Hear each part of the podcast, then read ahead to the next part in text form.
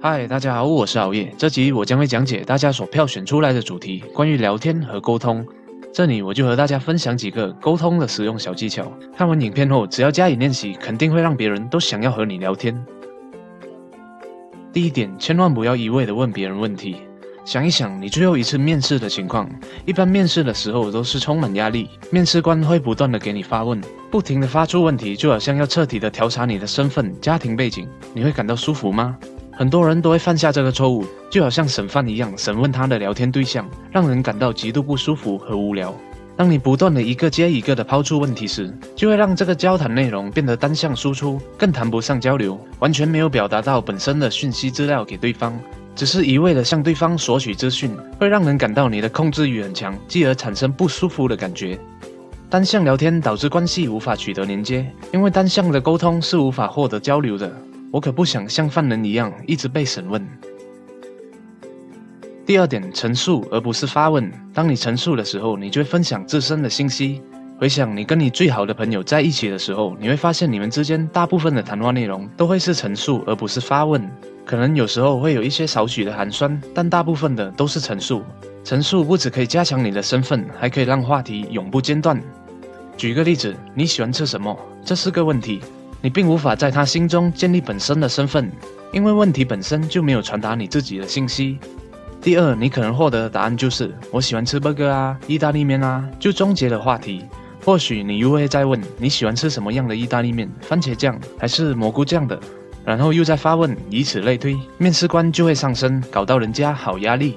如果换作是陈述呢？我喜欢吃西餐，比如 burger、鸡排、意大利面这些，因为小时候很少机会吃到，每次父母带我们几兄弟去西餐厅吃的时候，都会很开心，味道和中餐很不一样，视觉上就感觉比较好吃。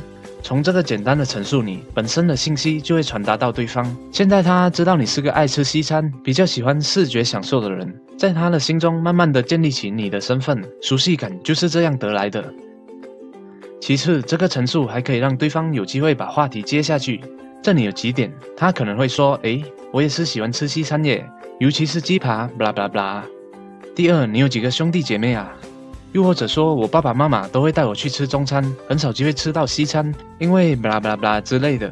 就这样一个简单的陈述，就可以延伸到各种不同的话题，根本就不用怕话题胎死腹中。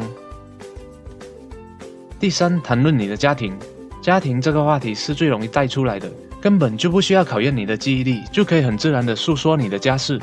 你可以诉说你的阿公阿妈、爸爸妈妈、哥哥姐姐、弟弟妹妹、叔叔舅舅、堂哥堂姐、堂弟堂妹、三姑六婆、阿姨阿婶等等的，随便讲一个都可以讲三天讲不完，让你完全不用担心没有话题聊。比如你说我姐姐每次都欺负我，每次周末就会叫我帮她洗鞋，又懒又霸道，超级恨她的。当你讲完之后，对方就会忍不住也想要让你知道他的姐姐是个怎样的人。比如他可能会说我姐姐对我超好的，然后巴拉巴拉巴拉之类的。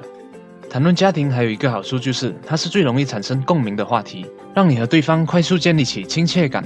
因为每个人都有一个家庭，就算是孤儿、院长或者看护义工，就是他们的妈妈嘛。而我们最熟悉的人就是我们的家人，所以当我们陈述我们的家庭成员时，就很容易和对方建立起熟悉的感觉。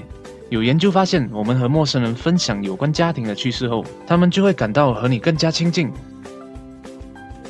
第四，使用停顿，而不是嗯啊这样的用词。谈话里最重要的就是质量，尝试去掉像嗯啊，我觉得应该是这样的用词。就算你拥有这个世界上最好的内容，如果你的词句里有很多嗯啊，也会让人对你失去兴趣。而且这些用词本身就没有什么价值的，也不含任何意思。把这些嗯啊词变成停顿试一试。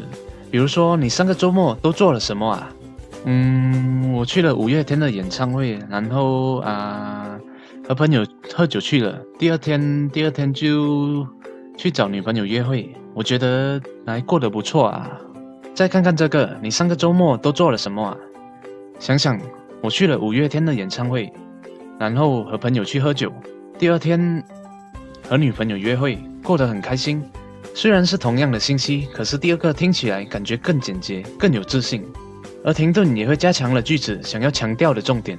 停顿代替嗯啊用词，让原本拖拖拉拉的沉闷内容变得稳重和自信。好耶，都爱上你的谈吐了。第五，使用冷读术。这招很适合用在刚刚认识不久的朋友。冷读术就是假设你已经知道对方的兴趣或者事物，比如问对方：“哎，你喜欢吃什么？”你可以使用冷读术来代替提问。看你的脸，感觉你应该喜欢吃中餐多过西餐，然后你就会得到几种反应：第一，你错了，然后他就会纠正你：“我可是喜欢吃西餐的哦，尤其是意大利面。”然后巴拉巴拉。第二，你错了，然后他会问你为什么会这样说？干什么？你觉得我喜欢吃中餐啊？我长得像中餐脸吗？第三，你猜对了，然后就会迅速和他取得连接。我的确喜欢吃中餐，你是怎么知道的啊？太厉害了！心想这个人怎么那么了解我啊？冷读术可以让你间接给对方提问，避免变成面试官，让话题持续下去。如果猜中了，还会让好感倍增，简直一石多鸟啊！好了，这就是好夜和大家分享的五个关于聊天沟通的实用技巧。你会发现，整个聊天过程中，你并不需要去准备什么话题，而聊天本身就会给你带来无数的话题，不用绞尽脑汁去想我该去聊什么，因为你会有无数的话题，多到你不知道该选择什么去聊。而你只要做的就是记住这几个技巧，然后反复练习，很快你就会成为一个聊天专家了。谢谢大家的观赏，如果你喜欢好夜的影片的话，就请你给我点赞鼓励鼓励，订阅以获得更多好影片哦。